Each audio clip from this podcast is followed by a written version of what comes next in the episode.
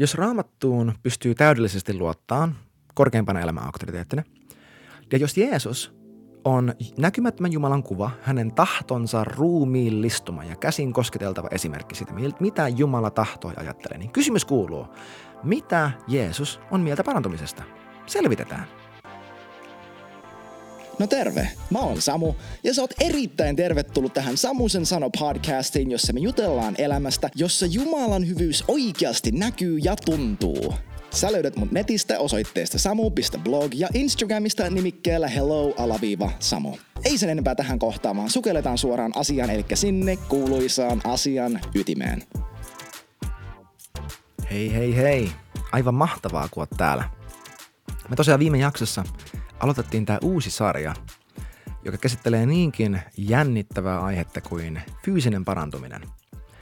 Mä ymmärrän, jos sä oot ollut pidempään uskossa, ehkä kasvanut seurakunnassa tai näin, niin sä oot todennäköisesti saanut hyvin, hyvin erilaista opetusta kuin mitä mä tuun tämän sarjan aikana tarjoamaan. no miksi mä, tai mistä mä voin niin päätellä? No siitä, että mä oon Suomessa kuullut erittäin harvan uskovan ikinä sanottavan asioita sillä tavalla ää, ja sillä teologisella ää, uskomuksella ja, ja kulmalla, jolla mä tulen esittämään. Ja mä väitän, että tämä, mitä mä esitän, että tämä on suoraan, mitä Raamattu opettaa, että tämä on totta. Miksi mä väitän niin? Mä väitän niin siksi, että Raamattu sanoo niin. Ää, ja koska niin kuin me viime jaksossa puhuttiin, että Raamatun – on pakko olla meidän elämän korkein auktoriteetti. Meidän kaiken teologian, ajatusmallien, uskomusten, raamatun täytyy olla meidän uskomusten ohjaaja. Me ei voida mennä siihen, että musta tuntuu tältä, siispä se on totta. Tuo on tämän maailman tämänhetkinen villitys, että mä koen niin, siispä se on totta. Mutta tuo on saatanallinen eksytys. Mä sanon sen suoraan. Ajatus, että jos susta siltä tuntuu, tekee siitä totta, on täysin saatanallinen, helvetillinen, perkeleellinen eksytys, joka pyrkii lukitsemaan sut pysyvästi elämään sun lihasi mukaan. Koska sun hengellä, itselläsi, sä harvoin meistä kukaan pystyy tuntemaan meidän henkeä näin niin kuin tunnetasolla. Ja kuitenkin tämä maailma opettaa, että jos siltä tuntuu, niin sitten sen täytyy olla totta. Jos mulla on sellaisia ajatuksia, niin sitten sen täytyy olla totta. Tämä pätee erityisesti tällä hetkellä tähän koko transkeskusteluun. Ja kyllä, mä olen sitä mieltä, mä sanon suoraan, että vain se, että mies kokee itsensä naiseksi, ei tee hänestä naista. Ei vain tee.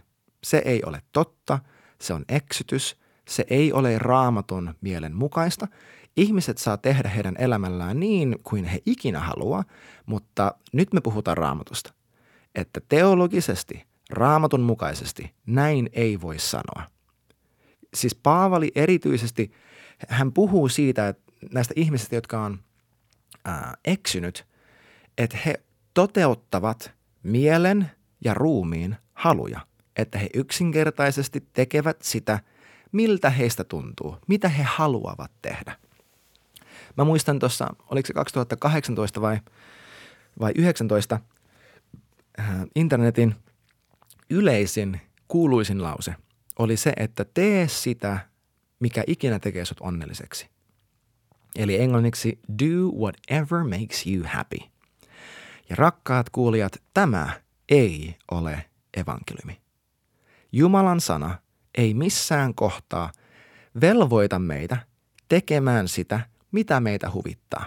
Miksi? Siksi, että sulle on annettu ruumis, joka ei välitä siitä, mikä on oikein ja mikä on väärin. Sun ruumis on tarkoitettu olemaan sun sielun palvelija ja sun hengen orja. Paavali puhuu tällä tavalla korintolaiskirjeessä. Ja muuallakin raamatussa me nähdään se esimerkki, että meidän ruumiin ei ole tarkoitus ohjata meitä, vaan meidän on tarkoitus päättää – mitä meidän ruumis sanoo, mitä se tekee. Jos meidän elämä menee sen mukaan, miltä meistä tuntuu, me ei tulla koskaan, ikinä tavoittamaan sitä elämää, minkä Jumala on meille tarkoittanut. Miksi? koska Raamattu sanoo, että häntä voi miellyttää ainoastaan uskon kautta, ja usko määritellään hebrealaiskirjana todistusaineena siitä, mitä ei vielä näy. Että jos joku näkee sen, miksi sitä tarvitsee toivoa? Että jos usko on näkymättömien asioiden toivo, the substance, fyysinen, fyysinen todistus of things unseen, näkymättömien asioiden. Äh, sorry, mä käännän samalla englannista suomeen, koska once again, puhun paremmin englantia kuin suomea. Eli miten me päädyttiin tähän tälle tota, rabbit trail, mikä se suomeksi onkaan. Ää, siinä, että si, siitä tai siksi, että me ei voida meidän teologiaa rakentaa sen mukaan, miltä meistä tuntuu. Tai miten meidän kokemukset on mennyt, mitä, mitä meidän elämässä on tapahtunut, mitä me, mitä, miten meitä on kohdeltu, mitä meille on, ää, miten asiat on mennyt – mitä me koetaan, että, että Jumala on tehnyt ja mitä hän ei ole tehnyt. Rukoukset, johon vastattiin lainausmerkeistä tai lainausmerkeissä ei vastattu. Ei, vaan Jumalan sanan täytyy olla meidän elämän korkein auktoriteetti. Se täytyy olla meidän kaiken teologian perusta, meidän kaiken ajatusmallin, meidän moraliteetin, meidän tunneelämän ankkuri, kaiken. Jumalan kirjoitettu sana. Siksi hän antoi meille kirjoitetun sanan, koska se kirjoitettu sana on sama – silloin 2000 vuotta sitten kuin se on nyt. Täytetään Mooseksen kirjat. Silloin mitä, 6000, 5-6000 vuotta sitten. Se on sama nyt kuin se oli silloin. Ja tämä on tosi tosi hyvä asia, koska se ei tule koskaan muuttumaan. Ja Jumala sanoi, että kuka ikinä ottaa sieltä, Jeesus sanoi, että yksikään pieninkään merkki ei piste iin päältä tai teen ruksi, näin suomeksi sanottuna, katoa laista, kunnes kaikki on täytetty. Ja, ku, ja siellä myös lukee, olisiko se ilmestyskirjassa, että kuka ikinä lisää tähän ilmestykseen tai ottaa sitä jotain pois, olkoon hän kirottu. Ja me nähdään tällainen villitys tällä hetkellä myös kristikunnassa, että jotkin äh, uskon liikkeet, haarat, äh, mikä se oikea termi on, äh, näistä niin streams, kumartaa tämän maailman hengelle ja hyväksyy sen, että raamatusta itse asiassa otetaan pois tiettyjä jakeita, skipataan ja laitetaan ne jonnekin sinne, sinne footnoteihin. Tällä hetkellä on Suomessa ää, pyrkimys siihen, että tiettyjä jakeita raamatussa ei saisi siterata, ei saisi opettaa. Ähm, mä en tule koskaan lähteen siihen, koska jos mä poistan raamatusta yhden jakeen, mun täytyy vesittää kaikki. Jos yksi jae ei ole totta, mä en voi luottaa mihinkään muihinkaan niistä. Mä tuun aina – seisomaan Jumalan sanan auktoriteetin päällä. Se on ainut vankka perusta sun elämälle. Kaikissa asioissa. Rahassa, perheessä, ihmissuhteissa, sun sisäisessä hyvinvoinnissa ja arvaa missä. Fyysisessä terveydessä. Harvalla alueella on meillä yhtä paljon vahvaa pettymystä ja omakohtaista kokemusta, koska siis nämä on niin kokemuksellisia, aitoja asioita. Se, että on vaikka kipeä, että voi huonosti, että on joku krooninen sairaus, on tullut joku, joku murtuma, joku läheinen kuoli, vaikka niiden puolesta rukoili. Nämä on aitoja, nämä on kipeitä asioita. Mä en vesitä kenenkään kokemusta. Ja mä en sano, etteikö niillä olisi painoarvoa, etteikö ne olisi hankalia asioita, etteikö ne olisi merkittäviä, etteikö ne voisi muovata meidän elämää. Mä tiedostan sen. Mä oon käynyt niitä samoja asioita itsekin läpi. Mä en ole kasvanut jossain pumpulikuplassa maailman karuudelta – suojassa. Mä oon itse asiassa ollut tämän aiheen kanssa kasvotusten huonossa mielessä tosi tosi paljon viimeiset 15 vuotta erityisesti, tai viimeiset 13 vuotta erityisesti. Mutta me viime jaksossa puhuttiin siitä, että tosiaan tämä, että Jumalan sanan täytyy olla se korkein auktoriteetti. Ja vielä tarkentaen, että Jeesuksen esimerkin siellä raamatussa täytyy olla se korkein, ihan ihan korkein korkein auktoriteetti. Miksi? No kiva kun kysyt. No siksi, että raamattu on, se koko kirja kertoo Jeesuksesta. Jeesus on näkymättömän Jumalan tahdon, aikeiden, kapasiteetin kaiken fyysinen ruumiillistuma. Kolossalaiskirja 1 sanoo, että hän on näkymättömän Jumalan kuva. Hebrealaiskirja 1 sanoo, että, että hän heijastaa ja kuvastaa isän sädehtivää kirkkautta käsin kosketeltavalla tavalla. Ja Jeesus itse sanoi, että jokainen sana, jokainen juttu, mitä hän sanoi, jokainen teko, minkä hän teki, hän teki siksi, että isä, näkymätön Jumala, oli joko tehnyt tai tekemässä niitä asioita ja näyttämässä suuntaan, että hei, tehdään näin, sanotaan näin. Eli Jeesus on, niin kuin, onko hän vai eikö hän ole, täydellinen kuva siitä, mitä Jumala tahtoo – Jos oot samaa mieltä mun kanssa, mennään eteenpäin. Eli kysymys kuuluu, mitä Jeesus on mieltä fyysisestä parantumisesta? Miten hän kohteli ihmisiä, jotka oli sairaita? Mä haluan lukea tässä sulle neljä paikkaa evankeliumista. Kaksi Matteuksesta, yksi Markuksesta ja yksi Luukkaasta. Ja sä tulet varmasti bongaamaan sieltä sen yleisen trendin. Illalla Jeesuksen luo tuotiin monia, joita demonit vaivasivat. Jeesus käski demoneja lähtemään ja kaikki sairaat paranivat. Se oli Matteus 8. Matteus 12 sanoo näin, että kun Jeesus sai tietää tästä, eli siitä kuinka fariseukset alkoivat juonitella, kuinka päästä hänestä eroon, hän lähti pois. Monet seurasivat häntä ja hän paransi kaikki sairaat. Markus 6 sanoo näin, että minne vain hän menikin. Oli se kylään, kaupunkiin tai maatilalle. Aina ihmiset toivat aukioille sairaita. He pyysivät, että nämä saisivat koskettaa edes Jeesuksen viitan tupsua. Kaikki, jotka koskettivat sitä, paranivat. He tulivat kuuntelemaan, ja, ja nyt on Luukas 6, he tulivat kuuntelemaan Jeesusta ja hakemaan parannusta sairauksiinsa. Jeesus paransi myös kaikki ne, joita demonit vaivasivat. Ihmiset etsivät tilaisuutta koskettaa häntä, koska hänestä lähti voimaa, joka paransi kaikki. Ehkä sä huomasit, ehkä et, mutta näiden neljän storin yhtäläinen tekijä oli se, että Jeesus paransi kaikki. Jeesus paransi joka ikisen ihmisen, joka häneltä sitä pyysi, ja joka ikisen ihmisen, kelle hän sitä itse toivoi ja tahtoi. Hän paransi 100 prosenttia niistä fyysisistä sairaista, niistä, joita demonit riivasivat. Hän paransi kaikki, joka ikisen ihmisen.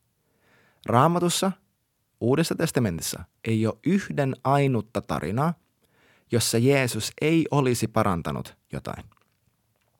Ja on näitä teologia ja teorisoijia, jotka heittää, että, että no mutta entä se tyyppi siellä, ää, tai, tai kun hän käy siellä, siellä altaalla, niin miksi hän paransi vain yhden tyypin, tai se tyyppi, jonka ohi sitten Pietari ja Johannes menee, joka istui siinä portin, ää, siinä temppelin portin suulla, että Jeesus varmana käveli senkin tyypin ohi, että miksei Jeesus parantanut sitä, tai entä silloin, kun hän meni Nasaretiin, ja hän ei voinut siellä tehdä monia ihmettekoja. Me voi, ehkä, ehkä me käsitellään näitä kaikkia myöhemmin, mutta jokainen noista – noista jakeista, minkä mä nyt heitin, ää, jotka haastaa sitä, että paransiko Jeesus oikeasti kaikki. Mikään niistä ei sano, että Jeesus ei parantanut kaikkea. Mutta raamattu monta kertaa, kerta toisensa jälkeen, mä, huom, mä nostin tohon vain neljä. Mutta niitä on enemmän. Raamattu monta kertaa, kerta toisensa jälkeen toteaa, että Jeesus paransi joka ikisen ihmisen – joka häneltä sitä pyysi, ja joka ikisen ihmisen, jolle hän itse sitä tahtoi. Hän ei koskaan sanonut kellekään, että sori, nyt ei ole oikea aika, tai että sori, Jumala haluaa opettaa sulle jotain, tai sori, mä hirveästi haluaisin, mutta mä en nyt pysty, tai pahoittelut, ää, en, en, en voi parantaa sua, koska sulla on toi synti sun elämässä, tai sori vaan, mutta sun pitää ensin tulla uskoon, niin sitten voin parantaa sut. Tiedäks, mainittakoon se, että 100 prosenttia niistä ihmisistä, jotka Jeesus paransi, oli ihmisiä, jotka eivät olleet vielä tulleet uskoon. Heillä ei ollut uutta liittoa. Jeesus ei ollut kuollut kenenkään puolesta. Kukaan heistä ei ollut saanut heidän syntejään anteeksi. Kukaan heistä ei tehnyt mitään ansaitakseen näin niin kuin pyhyyden merkeissä. Heillä oli oma osa, me tullaan puhumaan siitä. Mutta kukaan heistä ei, ei ansainnut pyhy, niin kuin näin pyhyyden vanhurskauden merkeissä sitä, että Jeesus tekisi heidän puolesta jotain. Kenenkään elämä ei ollut niin hyvä, että he ansaitsi sen, että Jeesus paransi heidät. Eli se ei ollut kyse, kyse tuosta.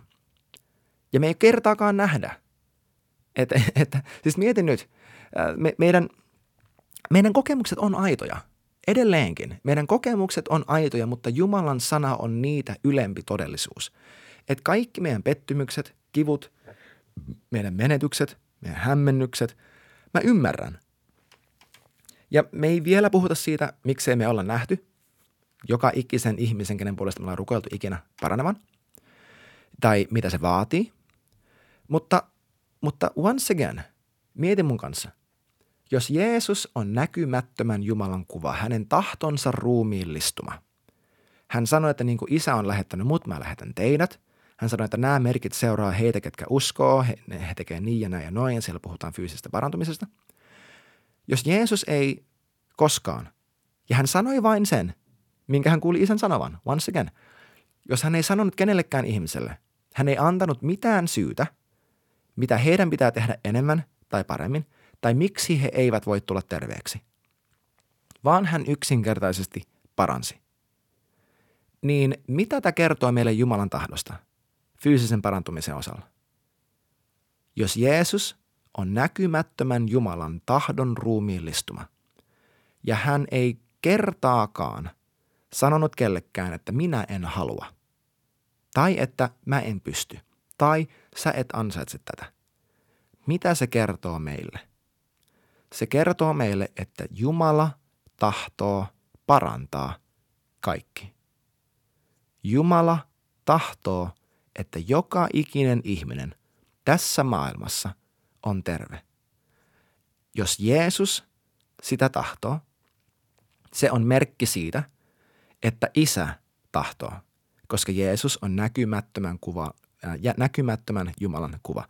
Ja jos Jeesus niin tahtoo, niin se tarkoittaa sitä, että tämä on myös se, se asia, se aihe, se asenne, jolla pyhä henki on liikkeellä. Koska pyhä henki edelleenkin on isän lupaus ja häntä myös kutsutaan Jeesuksen Kristuksen hengeksi. Hän ei ole kolmas persona, jolla on erillinen oma tahtonsa vastoin isää tai poikaa, vaan hän, on, hän täydellisesti panee käytäntöön ja on, on, on se, ei vain se välittävä, välittävä osa, joku välittävä aine, vaan eh, niin kuin Jeesuksen tahdosta ja aikeista, vaan hän on itse Jumala. Mainitaan tälleen, tälleen niin ohimennen, että pyhä henki ei ole vaan joku kiva fiilis tai voima, hän on Jumala pyhä henki on Jumala. Mutta tosiaan Jeesus paransi joka ikisen. Joka ikisen. Hebrealaiskirja 13 sanoo, että Jeesus Kristus on sama eilen, milloin, tänään ja ikuisesti. Eli jos me uskotaan tähän ja, se, ja me nähdään, että Jeesus aina halusi parantaa jokaisen, eikä koskaan sanonut kellekään, että minä en tahdo, niin eikö se tarkoita – että Jumalan tahto on edelleenkin parantaa kaikki. Ja itse asiassa, mä en muista missä se on evankeliumissa, onko se Markus vai Matteos. Siellä on kertomus siitä, siitä miehestä, joka tulee, äh, joka tulee Jeesuksen luo ja, ja sanoo, että, että Herra, että jos sä tahdot, äh, sä voit tehdä mut terveeksi. Ja Jeesus sanoo hänelle, että minä tahdon minä tahdon. Kuinka paljon selkeämmin raamattu voisi tämän asian meille sanoa. Minä tahdon. Ja mä ymmärrän, ehkä sun päässä sinkoilee sata kysymystä tällä hetkellä, että no mutta jos Jumala kerta tahtoo, niin miksi ei? Miksi mä en ole nähnyt, että tämä juttu toimii? Huh, me ei voida puhua kaikista tässä samassa jaksossa, mutta mä haluan lopettaa tähän aiheeseen. Että me ollaan uskovaisia. Jos et sä vielä oo, sä tarvit Jeesus, ne herruttaa sun elämään, niin tee se. Kerro hänelle tänään, että hän on sun Herra. Mutta jos sä oot, niin me ollaan uskovaisia. Ja uskon elämä on nimenomaan uskon elämää. Se on elämää, joka on jotain paljon enemmän kuin vain, että me kerjätään ja toivotaan. Et me, et me ei oikeasti tiedetä, miten tämä asia menee, mutta me vaan toivotaan, meillä on joku oma tarve tai mitä ikinä, ja me yritetään taivuttaa Jumala meidän tarpeisiin. Tämä on uskon elämää. Ja me tullaan puhumaan tästä, mitenkä joka ikinen hetki, jossa joku tuli Jeesuksen luo parantumista varten ja parani, niissä jokaisessa on yksi yhtäläinen tekijä, ja se on usko. Usko on luja luottamus siihen, mitä toivotaan, ja varmuus siitä, mikä ei vielä näy.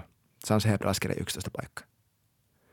Ainut tapa, miten sä voit nähdä tällä alueella enemmän, miten sä voit nähdä, että tämä raamatun totuus alkaa toimia sun elämässä suuremmin, enemmän, tiheemmin, täydellisemmin kuin ennen, on, että sä uskossa kurottaudut kohti jotain, jota sä et vielä näe. Että sä alat hyväksyä sen, että, että ei ole vielä näyttänyt tältä, mutta raamattu sanoo niin. Ei se, että Samu sanoi niin. Että Samu sen sanoi, siis sen täytyy olla totta. Ei, sun täytyy nähdä tämä raamatusta. Sun täytyy mennä ja lukea Matteuksen evankeliumi ja apostolien teot vaikka läpi ja katsoa, mitä Jeesus siellä sanoo. Ja sun täytyy uskossa alkaa kurottautua sitä kohti, että jos Jeesus näin sanoi, niin se on totta, vaikka mä en ikipäivänä elämässäni sitä näkisi. Se on silti totta. UT 2020 sanoi sen hebreaskirjan paikan niin, että uskolle totta on se, mitä toivotaan, ja näkymätön on sille näkyvää. Et rakas kuulija, jos sä alat päästä siihen paikkaan sun elämässä, että sanotaan, että sä oot vaikka sairas, että sä alat nähdä todellisena faktana sen, että Jeesus, sä tahdot mut terveeksi. Sinä tahdot, että minä olen fyysisesti parannettu. Tämä on, on mitä se käytännössä tarkoittaa, että sä alat uskomaan häneen, koska me voidaan uskoa hänen e-, eri, eri alueilla ja, ja, ja eri aiheiden parissa enemmän kuin toisessa, osittain siksi, että meillä on, meillä on, meillä on niin paljon epäuskoa vaakakupissa. Me tullaan puhumaan tuosta myöhemmin. Mutta meidän tulee uskoa enempään kuin meidän kokemuksiin. Kun me pelastutaan, okei Paavali kirjoitti tälleen, että, että me pelastutaan, me ollaan pelastettu hänen armosta – meidän uskon kautta, eiks niin? Se on ai, vain ja ainoastaan Jumalan armo, jonka kautta me ollaan pelastettu. Sä et saa sun omilla teoillas Jumalaa olen joten parempi sua, parempi sua kohtaan, tai sä et saa sun omilla teoillasi pelastettua itse itseäsi. Tämä on, eikö niin? Tämä on se syy, miksi Jeesus tuli tähän maailmaan. Me ollaan pelastettuja hänen armosta meidän uskon kautta. Ja tämä sana pelastua. Jos et sä tiennyt sitä, tämä kreikan kielinen sana sozo tai soteria, riippuen miten sen taivuttaa, tai missä muodossa sen käyttää, että onko se pelastus vai pelastua. Tämä pitää sisällään ei vain sen ajatuksen, että sä pääset taivaaseen. Itse asiassa ajatus siitä, että pelastuminen on päästä taivaaseen, on äärimmäisen rajallinen ja pakana uskoja, ää, pakana uskonnoista niin kuin lainaava käsite. Aika tällainen niin kuin Danten inferno, Danten helvetti, keskiaikainen käsite kristinuskon tarkoituksesta. Tämä olisi ollut alkuseurakunnalle, opetuslapsille aivan täysin vieras käsite, että pelastuminen tarkoittaa – vain tuon puolesta elämää ja niin kuin oikea loppusijoituspaikka. Ei. Pelastus ei käsitä ainoastaan sitä, että sä saat sun synnit anteeksi. Jeesus ei kuollut, jotta sä saisit sun synnit anteeksi. Se oli tärkeä osa sitä. Se oli erittäin kriittinen osa sitä, mutta se ei ollut ainut syy, miksi hän kuoli. Hänellä oli nä- suurempi näky kuin vain se, että sä saat sun synnit anteeksi ja pääset sun kuoltua taivaaseen. Ei. Tämä sana sozo, soteria, se pitää sisällään mielenrauhan, fyysisen parantumisen, kokonaisvaltaisen, henkisen, hengellisen hyvinvoinnin, että ihminen on kokonaisuudessaan hänen sisäinen ja ulkoinen ää, kokemus, olemus on niin kuin Edenin puutarhassa. Tämä on mitä se sana sozo tarkoittaa. Tällainen pelastaja meillä on. Jeesus ei halua vaan, että hän ei ole vaan se kaveri, joka, joka, jolle sä oot sille, ei Jeesus vitsi, mulla, mulla on ihan super niin kuin, hankala olo. Ja hän vaan taputtaa hartialle sille, ei se mitään, tsemppiä, kyllä se siitä. Ei, hän on kokonaisvaltaisesti halunnut pelastaa sut. Ei vain hengellisesti, vaan myös henkisesti, että sulla on mielenrauha, sulla on ilo, sulla on, sulla on viisaus, sulla on kärsivällisyys, sulla on hänen rakkaus sun sisimmässä, sulla on sun itse inho lähtee, sun itse tuhoisuus lähtee, sun katkeruus lähtee, kaikki se, se vaan husus. Hän tahtoo sulle sen sisäisen hyvinvoinnin, sen sisäisen pelastumisen ja hän tahtoo sulle fyysisen parantumisen. Jeesus paransi kaikki ja hän tahtoo, että sinä, sinä rakas kuulija, olet fyysisesti terve. Hän tahtoo, että joka ikinen sairas henkilö, jonka, jonka päälle sä koskaan lasket kätesi, tulee terveeksi. Jeesus, näkymättömän Jumalan kuva, hänen tahtonsa ruumiillistuma, paransi joka ikisen ihmisen. Ei koskaan sanonut, että ei pysty, en halua, vaan nimenomaan sanoi, minä tahdon. Tämä sama Jeesus haluaa toimia sun elämässä, sun fyysisessä ruumiissa, sun puolison, sun lasten, sun vanhempien, jokaisen ruumiissa, ketä sä kosketat. Mä tiedän, että tämä on paljon sulateltavaa, varmasti monelle kuulijalle. Kiitos, että olette mulle armollisia. Pysykää kärryillä. Älkää, älkää, miten sanoisin, ää, älkää flipatko näistä asioista. Olkaa kärsivällisiä mun kanssa. Sukeltakaa raamattuun. Once again, älä ota mun sanaa faktana. Sukella itse raamattuun. Meidän luonne paikat. Matteus, Markus, Luukas, Johannes. Ja kato, mitä Jeesus itse sanoi, ja luota siihen, että raamatun sanaan pystyy täydellisesti luottamaan. Alright? Onks meillä diili? Tosi hyvä. Ja ei muuta kuin ensi jaksoon. Hei kiitti ihan hirveästi, kun olet mukana tämän jakson ajan. Pistä ihmeessä tulemaan kysymyksiä, todistuksia, mitä ikinä vaikka mun nettisivujen kautta tai Instagramissa yksityisviestillä. Muista myös laittaa kaverille hyvä kiertämään, jos niin pyhä henki sua kehottaa. Ja ennen kaikkea muista, että Jeesus rakastaa sua aivan kamalan paljon ja Jumala on parempi kuin luuletkaan. Kiitos kun olet mukana ja nähdään taas ensi jaksossa.